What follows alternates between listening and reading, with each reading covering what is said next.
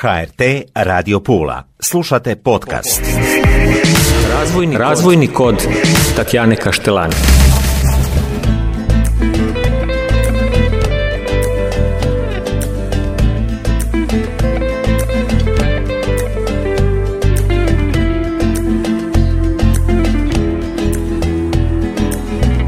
Dobro mi došle poštovane slušateljice i slušatelji, evo nas u još jednoj emisiji govorimo o razvoju. Puno je svjetskih, aktualnih, globalnih, razvojnih tema. Ono o čemu ćemo danas pričati je vezano uz povod, uz obilježavanje, konkretno Dan civilne zaštite. Civilna zaštita o kojoj se sve više priča s obzirom na događanja aktualnosti u svijetu. Meni je danas izuzetna čast. Sa mnom je voditelj službe civilne zaštite Istarske županije, gospodin Denis Stipanov. Dobro mi došli. E, dobar dan, pozdrav vašim slušateljima i vama naravno. Kako ste? Evo, hvala na pitanju. Danas baš i nema nešto sunca, ali generalno gledajući sve ok. Sve stabilno? Sve pod kontrolom i, i, i samo neka tako stane, bit će super. Evo, nedavno smo imali i sastanak stožera civilne zaštite, također tu su i pripreme za ljetnu protupožarnu sezonu. Jako puno ljudi, prošli put objašnjavali ste nam koliko je u stvari subjekata u sustavu civilne zaštite, jako puno u Istri. Da, ovaj prvi ovogodišnji stožer civilne zaštite Istarske županije je uvod u sve ove ostale stožera civilne zaštite. Tema je bila ona očekivana jer je izašao program vlade Republike Hrvatske u pripremi protupožarne sezone 2024. Mi smo imali taj stožer i zaključili smo da su svi subjekti koji su zaduženi za pripremu protupožarne sezone, e, tu prvenstveno mislim na vatrogasne postrojbe, tu prvenstveno mislim na nacionalni e, park, sve, mislim, tu se misli na sve one službe koje komunalne firme, turističke firme, sve one službe koje se Hrvatske šume, jel? sve one firme koje se bave zaštitom, a u ovom konkretnom slučaju protupožarnom, da su izvršile sve svoje obaveze i znači možemo uh, reći i zaključiti, kao što jesmo na stožeru, da uh, spremno uh, čekamo, dočekujemo znači tu požarnu sezonu koja, vidite, vrijeme kakve vremenske uvjeti su nam zbilja čudni, ali moramo biti pripravni i za tu mjeru civilne zaštite. Mhm. Pred nama je, rekli smo, prvi ožujka, dan civilne zaštite, kako će se obilježiti? Evo da, e, prvi treći u Hrvatskoj se obilježava Dan civilne zaštite, e, to je ujedno i Međunarodni dan civilne zaštite. Zašto baš e, prvi treći? Moram to malo se vratiti u povijest. Prvog, prvog, prvi ožujka 1982. stupio je na snagu statut Međunarodne organizacije za civilnu zaštitu i od tog, tog datuma znači praktički se taj dan obilježava u svim državama. uh tako i u Hrvatskoj, mi od 92. godine i e, praktički svake godine obilježavamo taj dan e, civilne zaštite. Što se tiče Istarske županije, odnosno svih gradova, mi ćemo na jedan e, prigodan način obilježiti taj dan civilne zaštite, tako da imamo upriličen prijem kod gradonačelnika grada Pule u suradnji sa Istarskom županijom gdje će biti pozvan stožer civilne zaštite pa gdje ćemo na tom kratkom druženju vidjeti koje smo sve mjere poduzeli, gdje smo i, i koji su nam planovi za ovu tekuću godinu.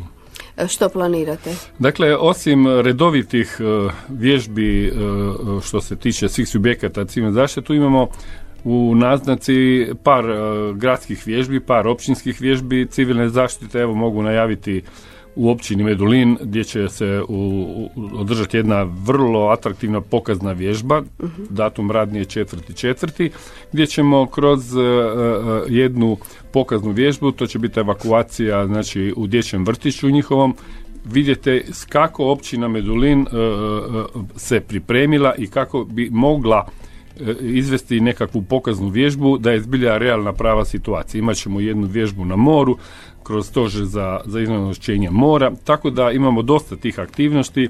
Kažem, trebamo to vježbati, treba to kontinuirano se mhm. ovaj recimo te situacije zanavljati tako da bi zbilja bilo to lijepo i da stanovnici Medulina dođu popratiti tu vježbu. Civilna zaštita je jako široko područje i ono što je prva asocijacija jest kako i koliko možemo biti spremni ili možda što bi svaki građanin trebao znati za početak, onako za osnovu. Da, vidite, povijest civilne zaštite u Republici Hrvatskoj pratimo još od kasnih 90. godina 20. stoljeća. Tu je potres 1884. pogodio grad Zagreb. I nakon tog potresa uvidjelo se već onda da, da, da fali ona civilna struktura za civilno stanovništvo, to je naravno civilna zaštita koja bi promptno reagirala u prvenstveno u spašavanju ljudi, a onda poslije i u eventualno nekakvoj evakuaciji sa tog potresnog područja i osiguravanju kakvog takvog e, normalnog života. Tako da e, mi možemo e, govoriti od, za Hrvatsku da je to tada startala recimo civilna zaštita, međutim danas je civilna zaštita sigurno jedan sustav organizira na lokalnoj razini, na područnoj, dakle županijskoj, odnosno nacionalnoj razini. Sigurno je da e, svaka od ovih subjekata ima svoje ingerencije, ima svoje zaraće. Što se tiče Istarske županije, ovdje zbilja mogu konstatirati jedan zavidan stupanj uspješnosti i razvoja sustava civilne zaštite. Kad kažemo sustav civilne zaštite, to je mnogobrojni su subjekti, tu su prvenstveno operativne snage, pa tu su nam pravne osobe i najbitnije ono što ja uvijek kažem, udruge, volonteri, građani koji se bave uh, zaštitom i spašavanjem na direktan način. Tu prvenstveno mislim na ronioce naše, speologe, Hrvatsku gorsku službu spašavanja, Crveni križ nemojmo zaboraviti. Dakle, to je ono što zbilja e, ovaj sustav počiva na njima i to je temelj sustava civilne zaštite. Mhm. Jako puno ljudi, to su u tisućama, čini mi se, ako da. kad ih sve zbrojimo. Tako je, kad bi mi sad zbrojili znači, operativne snage, a moramo naglasiti samo da ih imamo vatrogastvo kompletno u Istarskoj županiji, tu je pripadnici gorske službe i pripadnici gradskih crvenih križeva. Na to se nadovezuju sve pravne osobe, kao što sam rekao, koje su određene odlukom župana, gradonačelnika i načelnika općine. Tu se prvenstveno misli na komunalne firme, na prijevizničke firme, tu se misli na one institucije koje mogu u datom momentu na pomoć i normalno na volontere. I tako tu dolazimo do jedne cifre od 3 do 3,5 tisuće ljudi na koje u datom momentu, naravno ne odjednom, ali sukcesivno možemo, možemo računati na, za bilo koju elementarnu nepogodu koja bi mogla, bi mogla ovaj, zadesiti Istarsku županiju. uh kako je u školama? Da li se uči e, civilna zaštita i na koji način? Nažalost ne. Nažalost ne. Upravo me prije deset dana iz ekonomske škole Pula, srednja ekonomska škola Pula, nazvao ravnatelj i zamolio za jednu pomoć. Naime, djeca su e, se aktivirala, maturanti čini mi se, aktivirali su se na jednu poveznicu na Sabor Republike Hrvatske gdje je Sabor organizirao upravo jednu takvu anketu gdje su oni učestvovali sa svojim prijedlozima, mišljenjima kako napraviti taj nekakav e, obrazovni sustav civilne zaštite. Mi nemamo u, u osnovnim školama ništa edukativno što se tiče kako da se djeca zaštite od, od, od nekakvih situacija koje bi trebali e, moći znati. Nemamo u srednjim školama nikakav edukacijski program e, koji bi nam govorio o, o, o, tome što je civilna zaštita, kako se spasiti, kako sebe, kako e, svoga kolegu iz razreda prilikom potresa, prilikom požara. Dakle, to je ono što ja smatram da, da, da je nekakav minus, pa makar da to bude kroz izborni program, pa onda djeca neka u suradnji sa roditeljima sami izaberu nešto što je e, zbilja edukativno i što je jako potrebno. uh A, gospodine Stipanov, dakle, e, trebalo bi ipak educirati građane o tome kako, odnosno što bismo trebali znati u slučaju nekih nepogoda. pričali smo o školama, Mm, jako je važno educirati kakav je odjek javnosti škola, obrazovnih institucija, kako je sad stanje, da li smo zreli za to da razmišljamo o tome da moramo educirati da bismo znali kako se zaštititi. Ja mogu reći samo moj osobni stav koji se bazira na ovom dugogodišnjem iskustvu i poslovanja u civilnoj zaštiti. uh Mi ne da moramo to ostaviti, mi smo već jučer to trebali napraviti, edukaciju djece u osnovnim školama, edukaciju u srednjim školama. To je nešto što je prioritet kao što je bilo koji drugi predmet, tako bi to trebalo, kažem, da li će to biti izvorni predmet ili će to biti uh, obvezan predmet, o tome možemo razgovarati. Ali djeci morate dati mogućnost zajedno sa roditeljima da odluče o tome šta i kako. Pa vidite samo u kojem se mi okruženju danas nalazimo. Dve godine rat Ukrajina, uh, Rusija. Sad imamo uh, Izrael, Palestina. I masu još tih nekih lokalnih potencijalnih žarišta i smatram da će prije kasnije e, to će se morati napraviti nešto u osnovnim školama da se ta djeca educiraju, da ta djeca maknu se od tih mobitela. Mi svi govorimo mobiteli ovo, mobiteli da, imaju prednost, internet ima prednost, sve je to lijepo i fino, ali ne znam koliko će mu pomoći internet prilikom zaštite od elementarnih nepogoda, prilikom zaštite tada sustav pada, nema kontakta i šta sada? Mm. Dakle, mora se moći nešto tu djecu Eh, educirati, da će to biti mjesec dana, da će to biti dva mjeseca, totalno nebitno, može se razgovarati sad na tu temu koliko hoćete, ali da nešto treba napraviti, treba. Uh Kažu i znamo da je znanje najveća i najjače bogatstvo i obrana i snaga. Dakle, trebamo se educirati, tad ćemo biti jače. Primjerice, uopće ne razmišljamo, kao što ste rekli o tome, ne da je Bože da se dogodi poplava.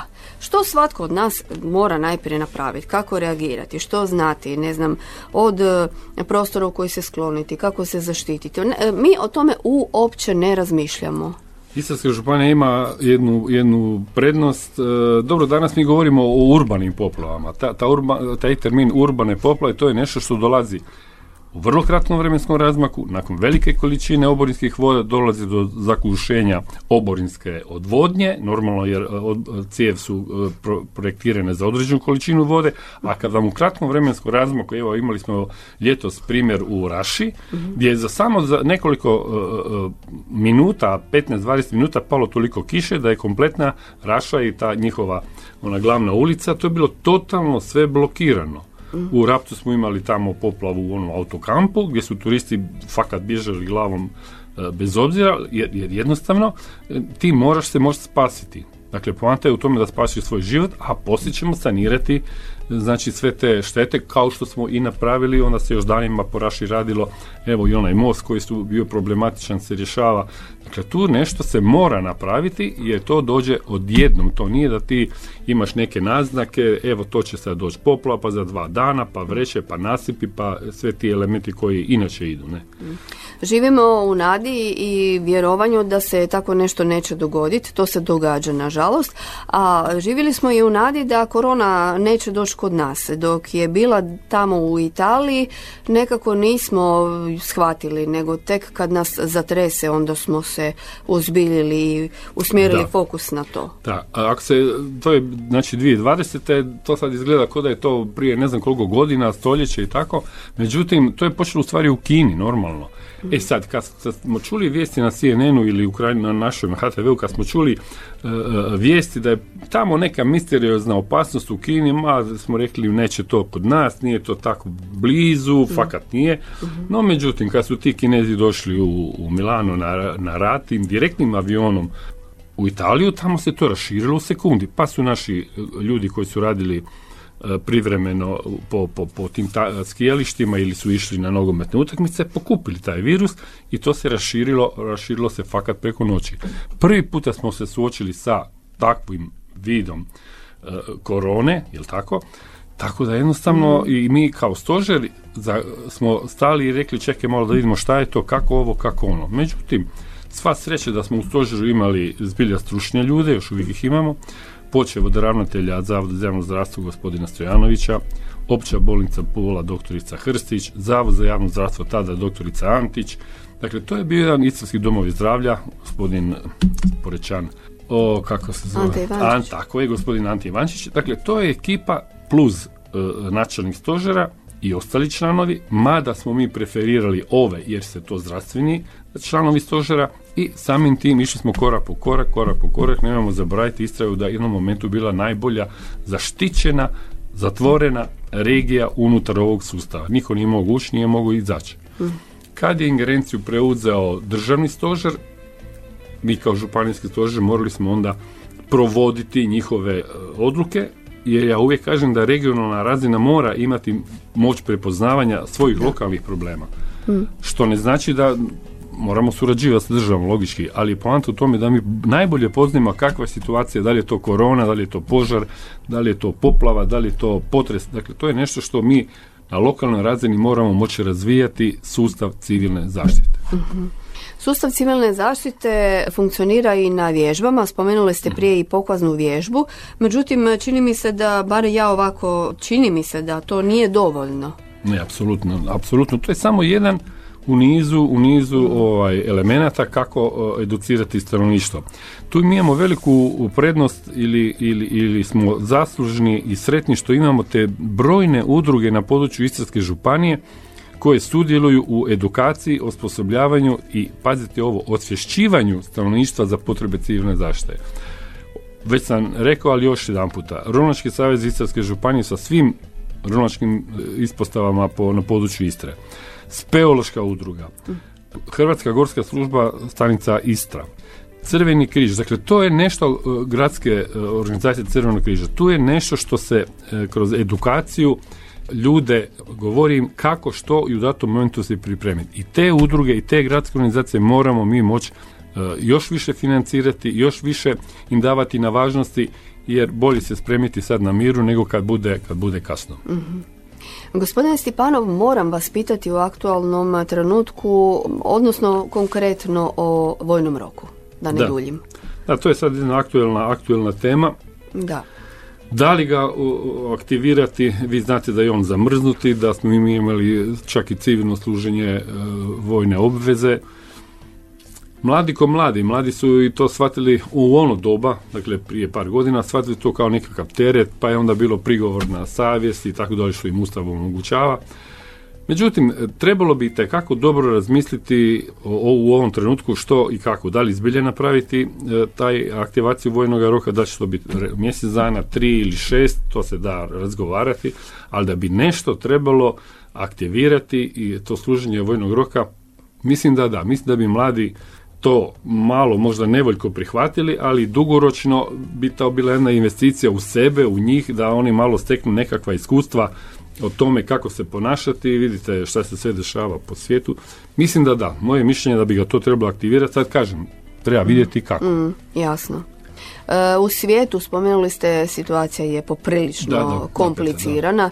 Malo da nam prokomentirate s vaše strane, ipak ste vi tu Evo, sada svi smo u iščekivanju američkih izbora. I ti američki izbori, ako se ne varam, bit će u studenom, ako se ne varam. I sad tu opet imamo dva kandidata, eh, jednog demokrata, jednog republikanca. Jedan je bio na vlasti, jedan je još uvijek na vlasti. Koja će sad tu opcija pobijediti, šta je bolje, pametnije, ja zbilja ovog trenutka nisam siguran, kad dok je Trump bio predsjednik Amerike nije bilo nijednog sukoba, Biden na vlasti imamo zbilja eskalaciju i u Ukrajini i ovaj u Izraelu.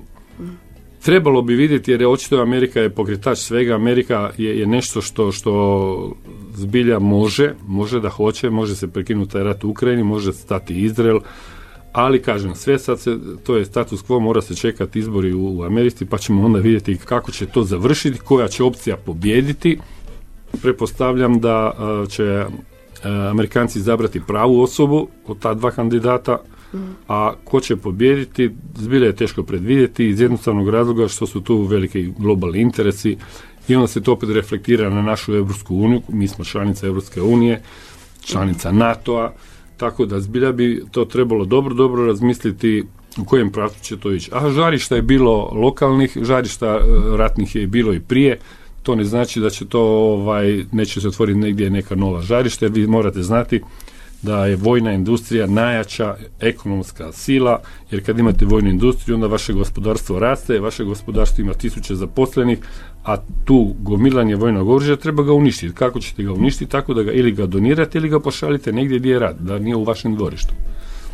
To, je, to je sva problematika bila, sad je i bit će. Dakle, vojna industrija je temelj svakog gospodarstva. Ovo sve drugo je nadogradnja mi smo imali fenomenalnu brodogradnju, pa je sad više nemamo, pa imamo sad taj lijepi turizam koji će nas doći glave, jer toliko apartmana imate u Istarskoj županiji, negdje čuo sam cifru 500 tisuća da imamo kreveta, od toga 200 tisuća je u hotelima i kampovima, a ovo ostalo u apartmanima. Ok, ljudi nek se bave turizmom, ali bez gospodarstva, bez industrije mi ne možemo naprijed. To je, Proizvodnja. To Ma da. I proizvodnost. Da, da, da, naravno i sad dobijemo neke novce od Europske unije, to je lijepo i pohvalno, sve je to fino, ali ja ne vidim tu budućnost. To će jednog dana će ti fondovi se završiti i šta onda dalje, kako dalje. Europska unija, koliko smo u njoj sigurni? Europska unija na papiru fenomenalno funkcionira. Europska unija je nešto što je trenutno i mi, vi morate ići u nju, mi jesmo, hvala Bogu, unutra, međutim vidite da se opet granice su se zatvorile.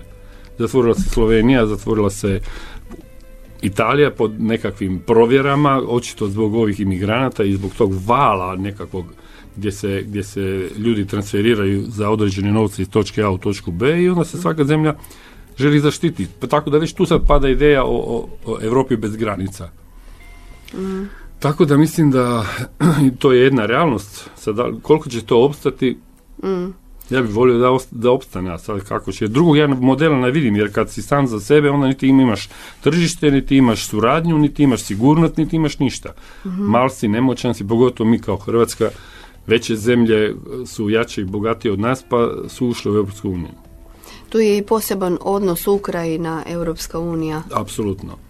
Jer je tu očito žrtvovana Europska unija, a ovo, ispričavam se, Ukrajina je žrtvovana iz jednostavnog da se tamo zaustave borbana djelovanja. Dakle, Europska unija je toliko pametna da kaže, čekaj, ako sad ostavimo Ukrajinu na cjedilu, ovi će ući unutra, što ne znači da ne mogu dalje nastaviti na Poljsku, na Finsku, gore i tako to. Mm. Dakle, treba dati Europska unija sve mogućnosti od naoružanja, financija i, i ne znam čega sve ne, da se to ludilo tamo zaustavi. Ali bojim se, evo, na današnji dan e, Rusija ide jako dobro, opet ide sa napadima, pao je onaj grad dobar, tako da oni su u velikoj ofenzivi opet. Samo kad ovako pričamo, doista nam nije svejedno, jako, jako teške stvari se događaju u svijetu. Mi jesmo tu, osjećamo se sigurno, jesmo sigurni, to bez e, sumnje, ali moramo misliti na to kako moramo znati moramo biti educirani, zar ne? Apsolutno. Nekada smo mi u školama učili opće narodna obrana i mhm. društvena samozaštita. Ne samo to, crveni križ, pružanje prve pomoći. da li to današnje djeca znaju? Ima li toga u školama? Ne. Kako to? Upitnik? Da, neko će reći pa imaju mobitel, imaju Google, pa će oni lijepo ukucati kako se zaštiti od poplava. Ok, ne mhm. kažem ja da neće, ali, ali taj mobitel uh, funkcionira nekako. Šta kad padnu u sustav, šta će onda gledati? Da, da. E, treba se to znati moći pripremiti, znati objasniti djeci što im je činiti, što, što, kako da pomognu kolegi iz razreda, u krajnjoj liniji e, roditeljima da pomognu u datom momentu. Kako će se ta djeca javiti e, svojim roditeljima, kako će se, gdje će se naći u datom momentu ako mhm. bude nešto. mm Evo, tome se, tome se radi. Da bi to trebalo nekako stručno, pedagoški napraviti jedan program edukativni, bez imalo se politike, nikakve politike unutra, dakle isključivo edukacija. Apsolutno. E, neko će sad reći, pa dobro, nabrojali ste prije da imaju te razno razne udruge, pa šta tamo ne idu? I idu. Ja kad vidim u gradskom crvenom križu, ja vidim masu mladih. U, u, u krajnjoj liniji zapostavili smo naj, naj, najljepše, najbolje, najpametnije izviđače njih smo zapostavili kao produkt nečega. uh Nije, izviđači su najbolji, ja to odgovorno kažem, najbolji smisao e, postojanja djece, da će to biti po ljeti 15 dana, pa oni jedva su čekali kad će ići na, na neko logorovanje, pa su po noći imali obuku, imali su preživljavanje, imali su ovo i svi su sretni, zadovoljni došli doma puni energije, puni ideja, puni svega. Samo da se možeš snaći već je jako puno. Apsolutno. Da. Apsolutno. Da, dobro ste rekli izviđači nekako ih jako, jako malo spominjamo. Ba, skoro nikako. Ja, ja imam dan danas dobre kontakte sa našim izviđačima, to, to je nešto fenomenalno. I u miru rade, u tišini, ali njima treba dati na popularnost, njima mm. treba dati na, na, na uh, važnosti da ta djeca znaju di mogu ići, šta da rade. Pa u krajnjoj liniji pogledajte samo zdravlje naše djece. Samo to pogledajte kako, u kojim uh, elementima oni imaju tjelesni, što rade na tom tjelesnom. Mi smo imali osim tjelesnog, imali smo ove subotom nekakve fakultativne aktivnosti gdje si izbor, imao izborni program, hoćeš košarku, hoćeš mhm. rukomet, hoćeš nogomet. I taj profesor je bio plaćen za to što je on došao u subotu raditi. Pa čemu je problem, zašto sad ne bude plaćen?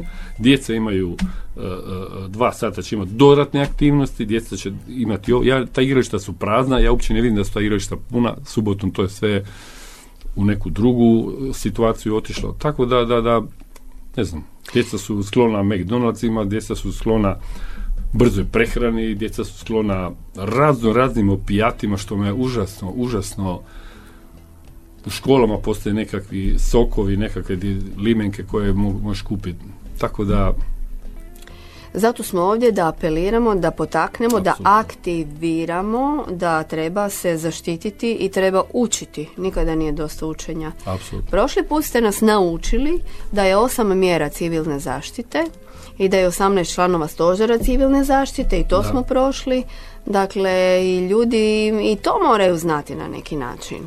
Da. Stvari. Ne moramo sad mi to znati u pola noći, tablica množenja i tako dalje, ali treba ipak osvijestiti da to postoji i da je to jako važno. Da, mi, mi imamo neke brojeve telefona, vatrogasni 193, pa onda imamo tamo 112 pozivni centar gdje ljudi mogu dobiti svaki, svaku informaciju koja ih interesira.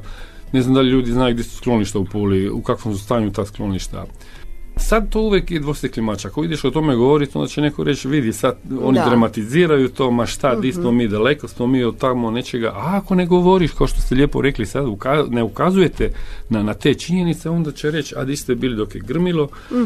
Onda se mora naći neki balans, neka sredina, da, da ima malo edukacije, da ima malo uh, pokaznih vježbi, da svako toliko se čuje na radio na radiju Puli, što ja opet vama se zahvaljujem kao mediju što ste prepoznali uh, ovu, ovu točku malo na televiziji, pa malo ne- ne- nekakvih situacija, uh, seminara, tečajeva, mi imamo jako svako toliko imamo neke konferencije, pa pozivamo ljudi da dođu na te konferencije, odaziv je jako dobar, tako da mislim da, da zbilja Evo, treba samo ustrajati na tome. I naravno ovdje se ja moram zahvaliti i, i Istarskoj županiji, svim gradovima i, i svim općinama koje su prepoznale važnost sustava civilne zaštite, jer je to nešto što je počeo biti sastavni dio života. Hoćete turiste, hoćete sigurnost, hoćete da, da, da, da, da to ti ljudi dolazi, da, da od toga onda gospodarstvo ide naprijed, hoćemo.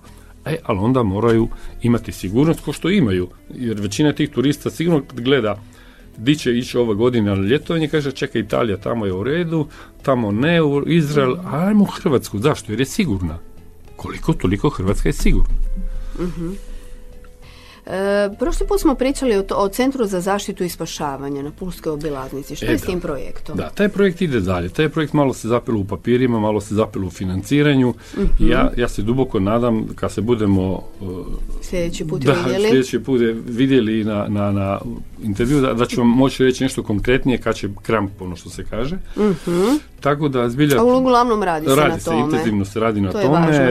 nešto je i sa državnom razinom, Mhm. gradskom razinom, županijska razina daje veliku podršku u tome jer nam je nasušno potreban jedan takav centar gdje bi kažem bile sve službe unutra, počeo dakle još jedan puta vatrogasci, svi pulska javna vatrogasna uh, hitna medicinska pomoć, gradski crveni križ, županijski, Hrvatska gorska služba i služba civilne zaštite, naravno gdje bi bio i stožer sjedište stožera civilne zaštite da se 024 može funkcionirati. Eto, bit će i to. Bitno je da se radi. E, Što bismo još trebali reći gospodine Stipanov u vezi s danom civilne zaštite? Osim što trebamo ga osvijestiti, trebamo razmišljati i o tome. Trebamo biti Ja, ja bih samo apelirao na, na, na vaše slušateljstvo, na, na naše sugrađane, da ipak ne, ne shvate ovo sada e, šta ovi dvoje pričaju. Poanta je u tome da, da zbilja se moramo moći educirati, moramo se moći aktivirati u datom momentu. Jer sve je lijepo, fino, dok se nešto ne desi. Kad se desi potres kao u gradu Zagrebu, njima je e, život stao i, i sva sreća što je bila nedjelja, to sam već rekao, da je bio bilo koji drugi radni dan, kudi kamo bi bile veće žrtve, a da ne govorim tu o požarnim opasnostima, da ne govorim o, o, nekakvim, e, imamo Y, evo sad se lijepo to sve spaja, pa gore na, na, na tunel sve se radi lijepo fino, međutim čim je veća prohodnost, brzina, tu dolazi do, do, do problema sa, e, u, prometu, do sudara, Sjećam se kad smo imali onaj e, svjetsko prvenstvo u rukometu, pa su oni navijači iz Danske se promijenio autobus kod Bala, na kat autobus, njih 40-50, promptno smo reagirali, spremili ih u bolnicu, oni koji su morali, tako da se zbilja to odigralo kako treba, ali da bi bilo što manje takvih situacija, tu smo. Mi možemo biti sretni što imamo ovakav stožer, odnosno ovakvu civilnu zaštitu u Istarskoj županiji, odnosno u Hrvatskoj, ali konkretno naravno mi smo ovdje u Istri. O- Ovaj sustav se nije napravio ni jučer, ni prekjučer, taj sustav se radi praktički već 20 godina i da li bi ga trebalo poboljšati? Da. Da li ima mjesta za poboljšanje? Ima.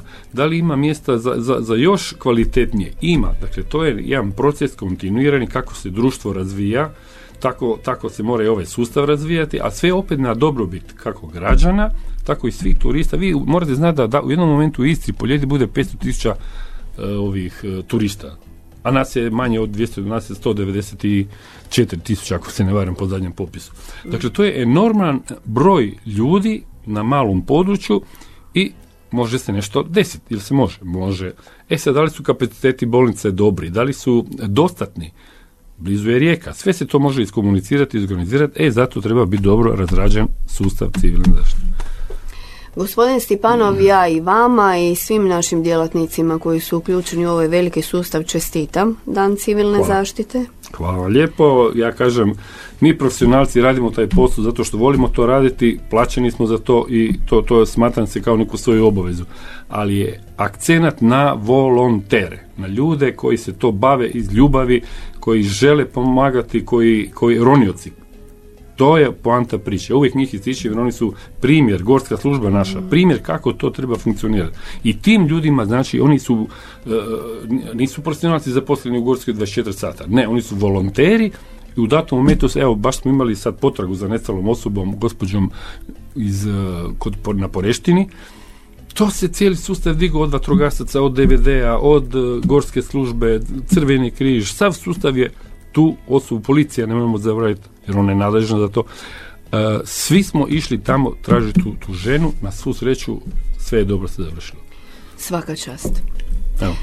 Gospodine Stjepanov, hvala vam što nas educirate, hvala na svemu, naravno bit ćemo u kontaktu, naša je osnovna funkcija izvještavati naše slušatelje, učiti ih i biti u stvari ta najjača poveznica između vas i njih. Odlično. Hvala još jedan puta vama medijima, posebno Radio Puli koja zbilja uvijek educira, uvijek se javite, uvijek pitate i što je jako bitno prenosite ono što trebaju e, stanovnici Istarske županije čuti.